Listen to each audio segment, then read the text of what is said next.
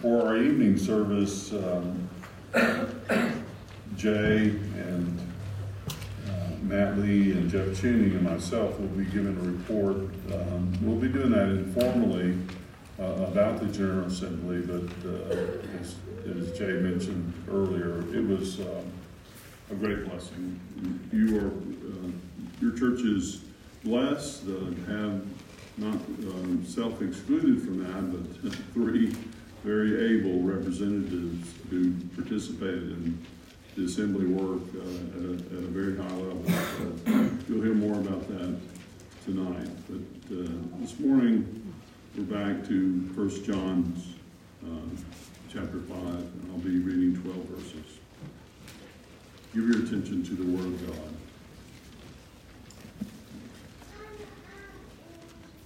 Everyone who believes that Jesus is the Christ has been born of God, and everyone who loves the Father loves whoever has been born of him. By this we know that we love the children of God, when we love God and obey his commandments. For this is the love of God, that we keep his commandments, and his commandments are not burdensome. For everyone who has been born of God overcomes the world. And this is the victory that has overcome the world, our faith. Who is it that overcomes the world except the one who believes that Jesus is the Son of God? This is he who came by water and blood, Jesus Christ, not by the water only, but by the water and the blood. And the Spirit is the one who testifies because the Spirit is the truth. For there are three that testify the Spirit, and the water, and the blood, and these three agree. If we receive the testimony of men, the testimony of God is greater, for this is the testimony of God that he is born concerning his Son. Whoever believes in the Son of God has the testimony in himself. Whoever does not believe God has made him a liar, because he has not believed in the testimony that God has borne concerning his Son. And this is the testimony that God gave us eternal life, and this life is in his Son. Whoever has the Son has life. Whoever does not have the Son of God does not have life. And Father, bless to our understanding the reading and the exposition of your infallible and errant word, we pray. In Jesus' name. Amen. We've, we've said it over and over again, but we'll say it one more time that the theme of this epistle of First John is love. The love of God for his people and the love of God that is produced in God's people for his people. The summary of everything that God expects of us is summarized in uh, love. And love is not merely an emotion, it certainly is an emotion, but it is much more than that in the Word of God. Love is defined in First John by the Apostle John as it is throughout the Bible. How do we how do we love God? It, it, it's we, we love him by keeping his commandments. Jesus said it plainly. If we love him, we keep his commandments. It is uh, frightening that so many believers, when they when you say the word law, they think of uh, something quite opposite of love.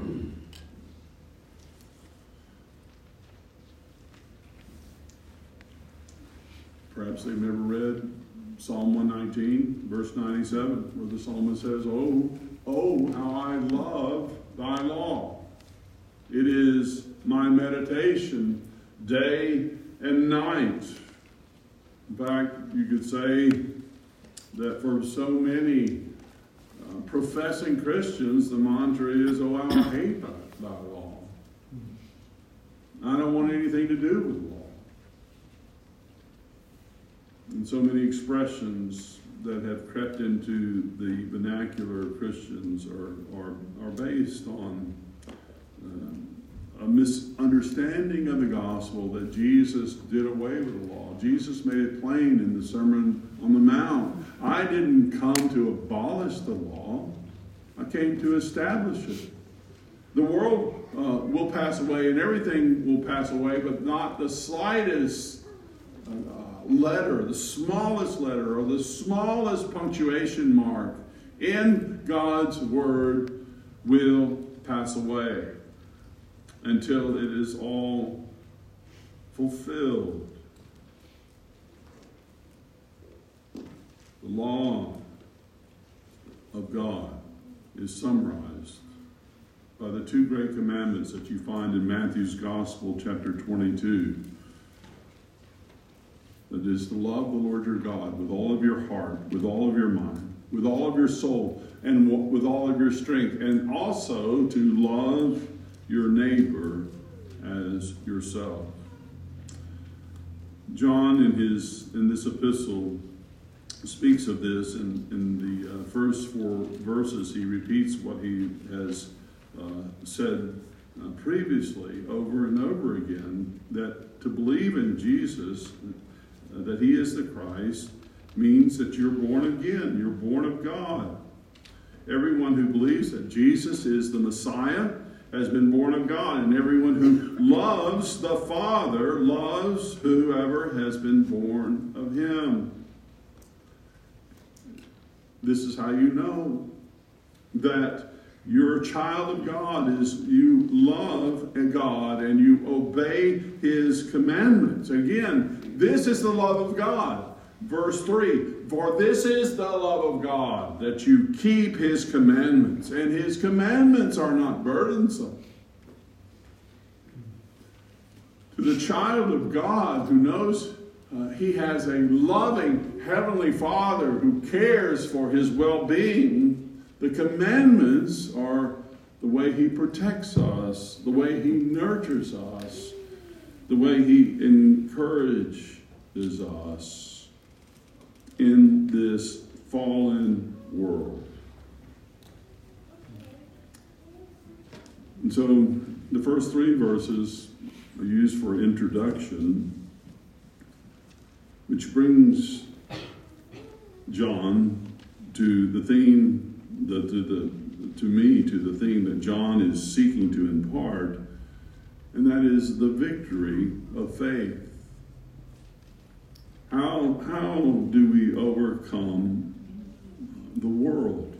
How do we overcome the enemies of our soul? I, I quote Dr. Martyn Lloyd-Jones uh, quite a bit. I, I, commend him to you in the study of him, the, um, the wonderful biography, two huge volumes by Iain Murray that you'll read much faster than you ever thought possible if you get them. Um, uh, how the Lord bless this uh, member of this tiny little um, designer denomination called the Calvinistic Methodist Church uh, in, in Wales, and then, then he moved on to the, um, ministry in London at a larger church. Um, such a man of God, trained as a medical doctor, um, and then called into the ministry. One of those um, uh, uh, roundabout calls to the ministry. But no, I, I don't think there is a greater doctor of souls uh, in, the, in, the, modern history of the church than Dr. Uh, Lloyd-Jones. And the doctor made it clear that he thought that the primary metaphor for the Christian life, there are many metaphors for the Christian life in the Bible, but he thought and I agree with him, as I often do, that the primary one is war. It is warfare, spiritual battle.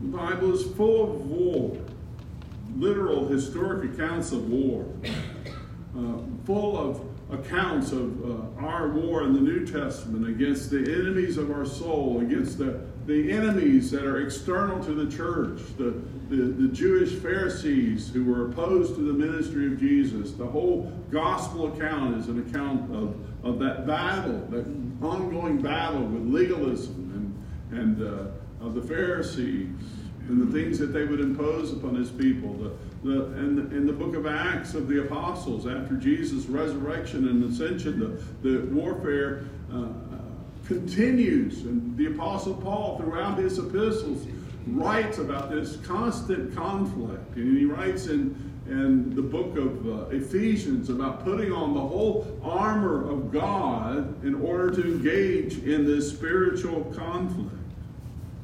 And here, John the Apostle talks about victory that overcomes the world. Unlike so many of our modern wars, where there's there has not been a clear definition of victory, where so many, so much time and treasure and human lives have been sacrificed for objectives that weren't necessarily clear. God, God's war against the enemies of our soul is very clear. What are, what are we called to be at war with? Verse 4 makes mention of the world. Well, you said, wait a minute, I thought John said in chapter 3 of his, his gospel, verse 16, that God so loved the world. It's the same word, right? It's used in a totally different context here. World in the sense of uh, the whole uh, sphere of uh, human life and culture and, and the creation and everything in it is certainly uh, one sense of it, but in this sense, John is using the word, as we often do in different contexts, to mean that whole system of evil that is aligned against God and his people. The whole system of man's religion, the whole system of, of human opposition, religious and governmental opposition to the people of God. See it over and over again. Paul, Paul and his companions are constantly being thrown into prison, either by the religious authorities in, in one place or the government authorities in another. You have to remember that the Roman government was at its essence in the time that the Bible was written, a religious government in which the emperor demanded to be worshiped. Now, he didn't mind being worshiped with all of these other gods. Uh, they have a building in Rome called the Pantheon, in which all the gods were, were honored, but the first god that you had to offer incense to and worship was the emperor. And over and so this is the world. World system of philosophy and and ideas that is arrayed against God. And it is the same today. We live in a world that is hostile to the God of the Scriptures, the one true God revealed in the Scriptures. The world, the flesh, it's not mentioned here in our text, but it is our own sinful desires our fallen nature that wants to gratify self, which was elevated to a religion in ancient times, and I would I would suggest to you is the main religion of our current day. Whatever is your truth and whatever uh, whatever whatever you feel is right. That is the same religion today. It may be called a different thing, but it is the same the pursuit of, the, of pleasure, power, and prestige, offering its shiny things for you to get you distra- distracted from the true worship of the one true God in obedience to his commandments.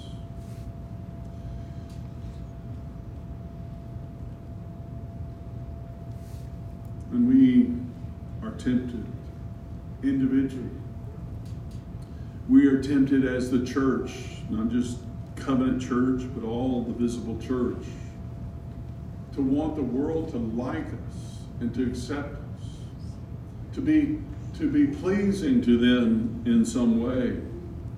There's an old expression that we used to use in the church. I can remember it growing up. I I never hear it. You're too worldly. We used to make, I used to hear in the churches I grew up in that, that term uh, made fun of. You're, you're, you're, too worldly. As if it was some kind of a, a joke. But the truth is, we are too worldly. We're too tied into the acceptance of the culture and what it wants from us.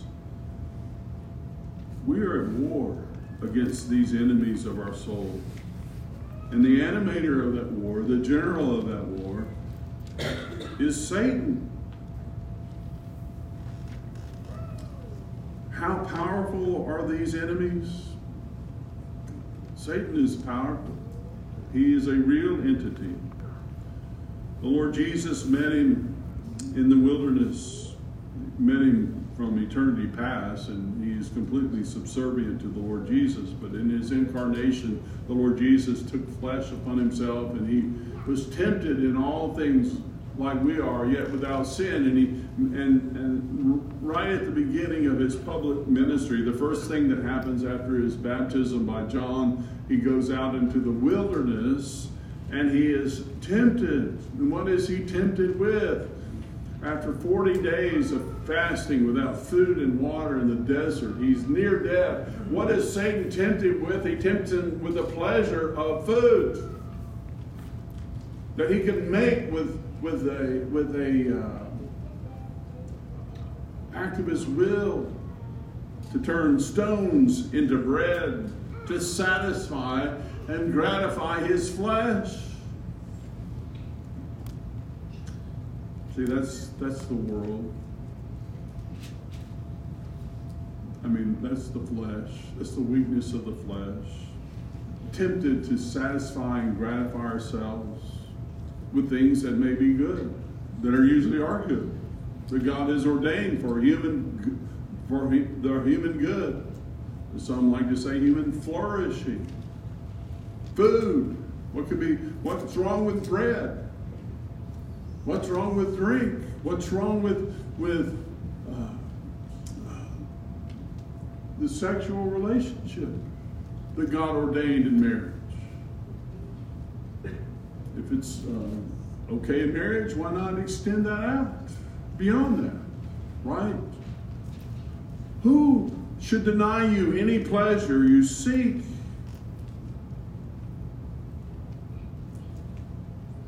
tempted him with the world. He, the devil tempted him with the world. Look, the kingdoms of the world, all these can be yours. Well, they were already his, Satan. Not much of a temptation to the Lord Jesus. Tempted him with bringing in the kingdom by an act of, uh, uh, a daring act of jumping off the temple that everyone would see and behold how amazing he was. Jesus forsook all those things. He turned away from all those things and demonstrated that he alone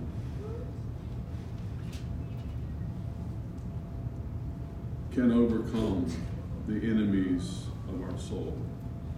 Everyone, it says in verse 4 of our text, everyone who has been born of God overcomes the world. And this is the victory that has overcome the world our faith. Our faith. We will not win the world by being like the world. We will not win the world by adopting the world's methods. The only way that we can win the world is by faithfully proclaiming the gospel of Jesus Christ, the good news that He came into this world to save sinners. Oh, what power and what might is in this simple truth. And the demons of hell and Satan himself hate it.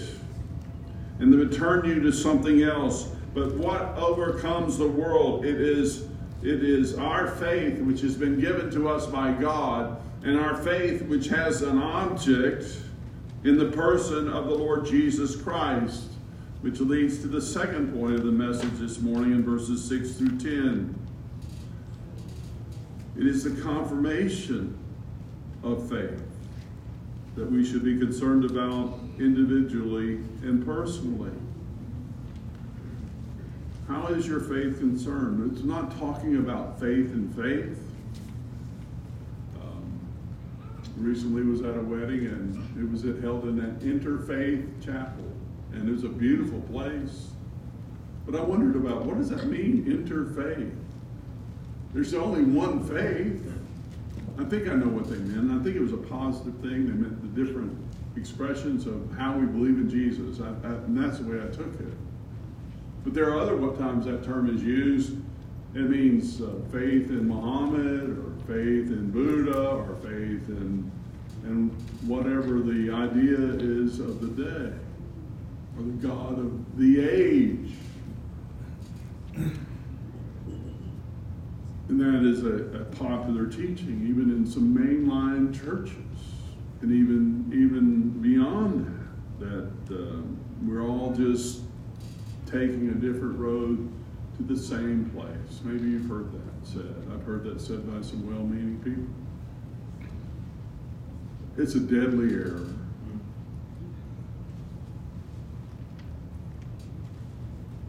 There is only one object of faith that can overcome the world, your sinful flesh, the devil and his minions.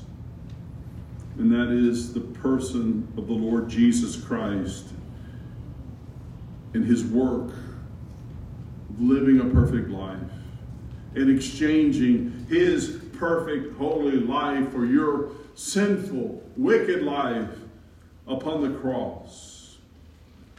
This is the one who came by water and blood. Water and blood. What does that mean? What is water? We know what the blood is. I hope we know what the blood is. That's his sacrifice, his payment for sin on the cross.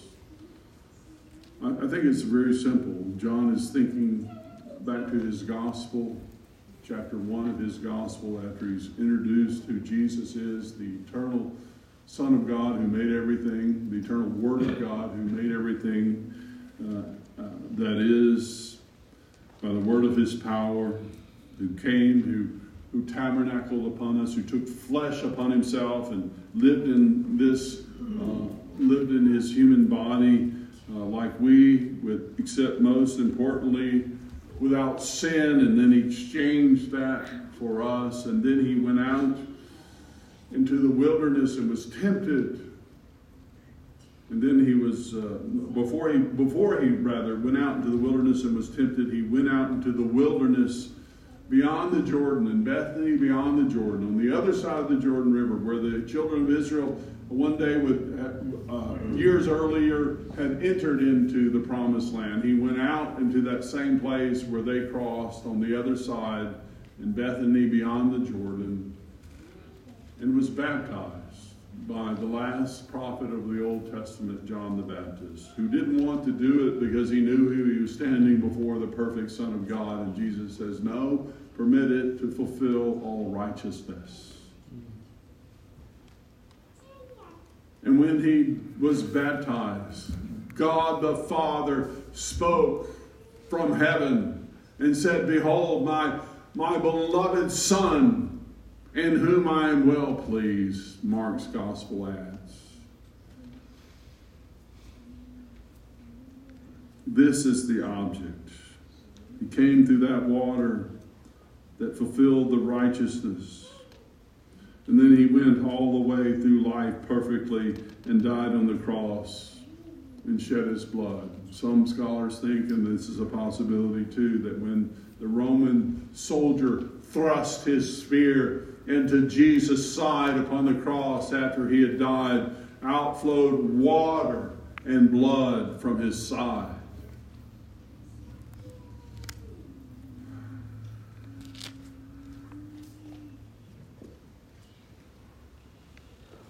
The Spirit is the one who testifies, and the Spirit is in truth. It is the truth.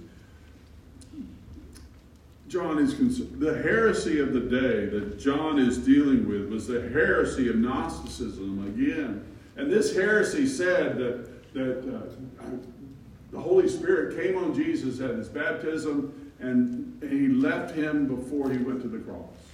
That's what the, the you know, people make up cookie stuff in order to attract a following. And, and the devil loves to crank out lies, and this was his lie. And John is writing this verse directly to that heresy, that early heresy of Gnosticism. And there is something like it everywhere in the church from the beginning. And it's everywhere in the church today. There is so much.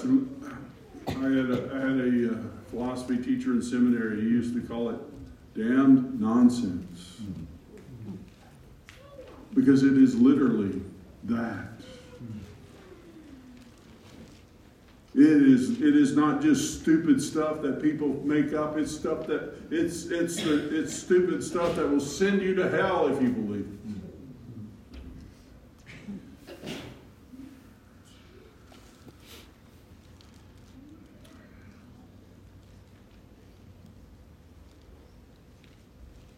He underlines it clearly.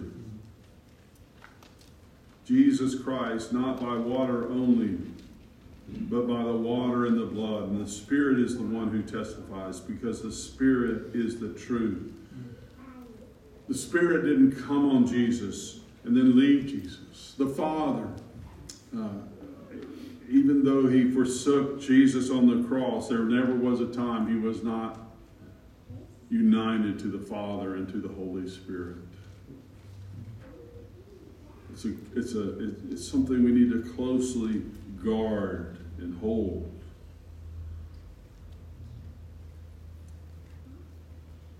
Again, Jesus was baptized not because he had anything to be cleansed from, but he was baptized in order to, to show that he would be the perfect sacrifice for sins. That's the Holy Spirit. That's God the Father speaking from heaven. The Lamb of God who takes away the sins of the world.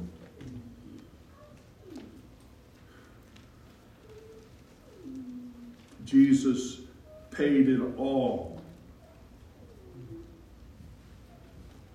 on the cross. He paid all of your sin debt. If you're a child of God, He paid it all. And there is a threefold witness to that.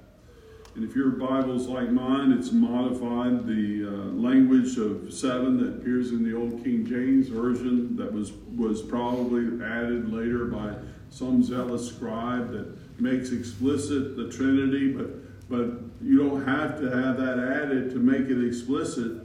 It's the Father, it's the Word, which is the Son of God, it's the Holy Spirit, it's the Spirit, the water, and the blood that testify. These are the three witnesses that testify about who Jesus is.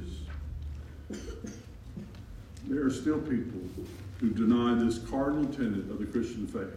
It's called the doctrine of the Trinity. Oh, I know the word Trinity is not in the Bible, but the truth of the Trinity is on every page of the Bible. And it is no more explicit than in this passage. You see it clearly here. So clearly that there, there were uh, uh, perhaps zealous scribes who wanted to make it even more clear. But you don't have to have that to understand the truth of the Trinity. Let me use the words of B.B. Warfield to make it really plain. There is but one God, the Father and the Son and the Spirit is each God. And the Father, the Son, and the Spirit is each a distinct person.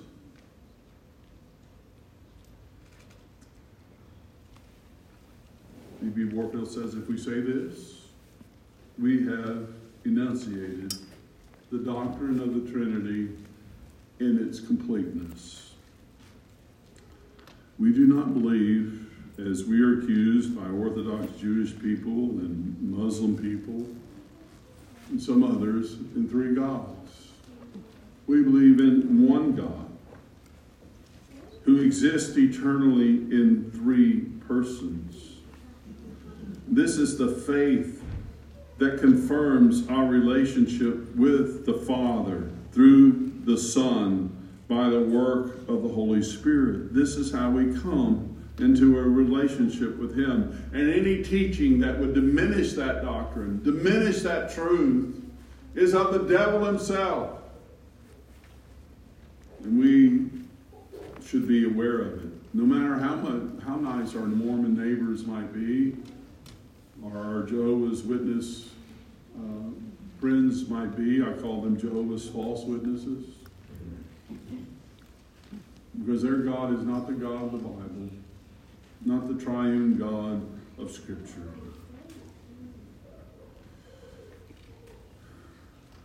Not, the, not the God, the, the God, the, uh, Jesus, who was just a good man that the mainline church so often teaches, a great prophet, as false religions often say. No, he is no less than the Son of God.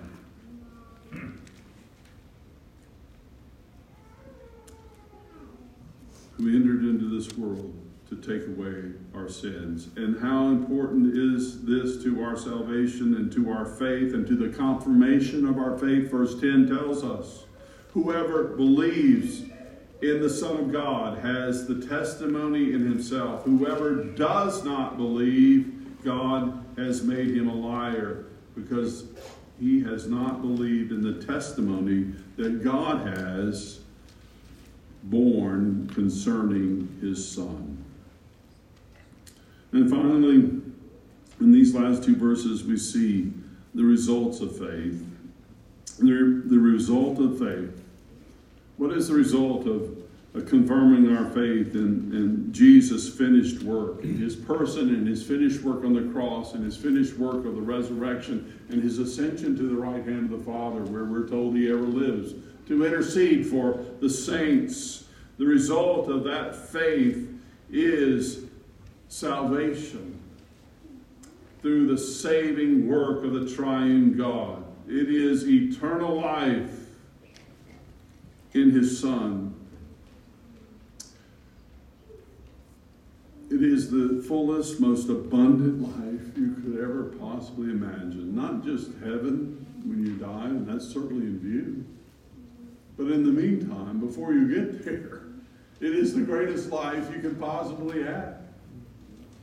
Jesus made it clear in his teaching that this is why he came, not to, not to uh, make your life miserable, not to put you under uh, the, the burden and bondage of things that were not possible.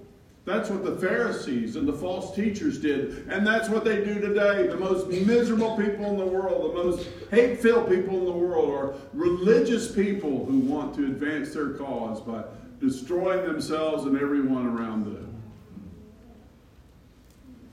No, Jesus said, I have come. In John's Gospel, chapter 10, in verse 10, he says, I have come that you might have life and that you might have it abundantly. I've come not that, not, not that you would be miserable, that you would be full of joy and gladness and happiness. If you have the Son, it says in verse 12, you have the life. And whoever does not have the Son of God does not have life.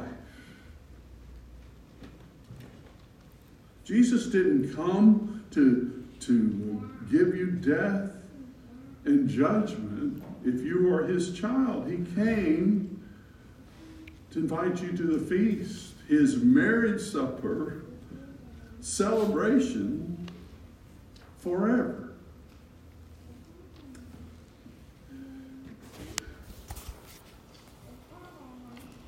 Just ask in closing have you confessed your faith?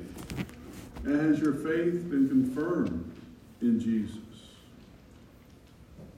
If not, I would urge you by the mercy of God to not wait another moment, to not move from where you are until you have completely committed your soul to Him. That you have recognized how sinful you are apart from Him and how miserable you are. And whatever you're pursuing apart from Jesus, whether it's pleasure of the moment or whether it's uh, affirmation of people or, or whether it's uh, some kind of worldly recognition or some kind of control of others, whatever it is that's driving you and motivating you, if it's not the Lord Jesus, you need to be repentant and turn from it to put your faith and trust in the living God. To do it now. We have before us the Lord's Supper. We call this uh, a sacrament, which is a, which is a um, means of grace by which these ordinary elements show forth the, the, the beauty of the, the body and blood of Jesus given for sinners. And the purpose behind this is that these are tangible things that that Christ has given the church until he returns to remind us of how real that salvation is. We hold them in our hand, we put them in our mouth, we take that into ourselves. It's a reminder of our union with Christ. And before that takes place, though, we, we invite those who truly know Christ to this table. Before that takes place, it needs, uh, and, and you receive these symbols of that truth spiritually, to affirm that truth, you need to really receive Christ first and come to where you understand that you are without hope in this world except from His sovereign, merciful grace that He offers freely as a free gift to anyone who would reach out from the heart with a from the heart with a with a hand of gratitude and say thank you for what you've done for me. I who deserve death and hell forever you have forgiven and given life. Urge you not to leave your seat or move at all until you've come to that place. let us pray. Father, you, you know every heart, you know every mind, you know how easily distracted we are, how prone our hearts are to wander, how prone they are to leave the God we love. We're so attracted to the world and the things of the world and the affirmation of the world. Father, help us to forsake it all and put our full faith and confidence in Jesus alone, in his death alone, in his resurrection alone, in his ascension where he reigns forever. And Father, we, we long for the day that we're with him. Father, anyone here who's yet to come to that, may you give them this gift of faith, of trust in your word and trust in the saving work of Jesus, that they might be delivered from the bondage of this world and the temptations of the devil and, and, and fully trust in Jesus Christ. And may it bring about a transforming power that they've never known before. We ask this in Jesus' name. Amen. Let's respond to the gospel of grace by giving ourselves and our gifts in our morning offering.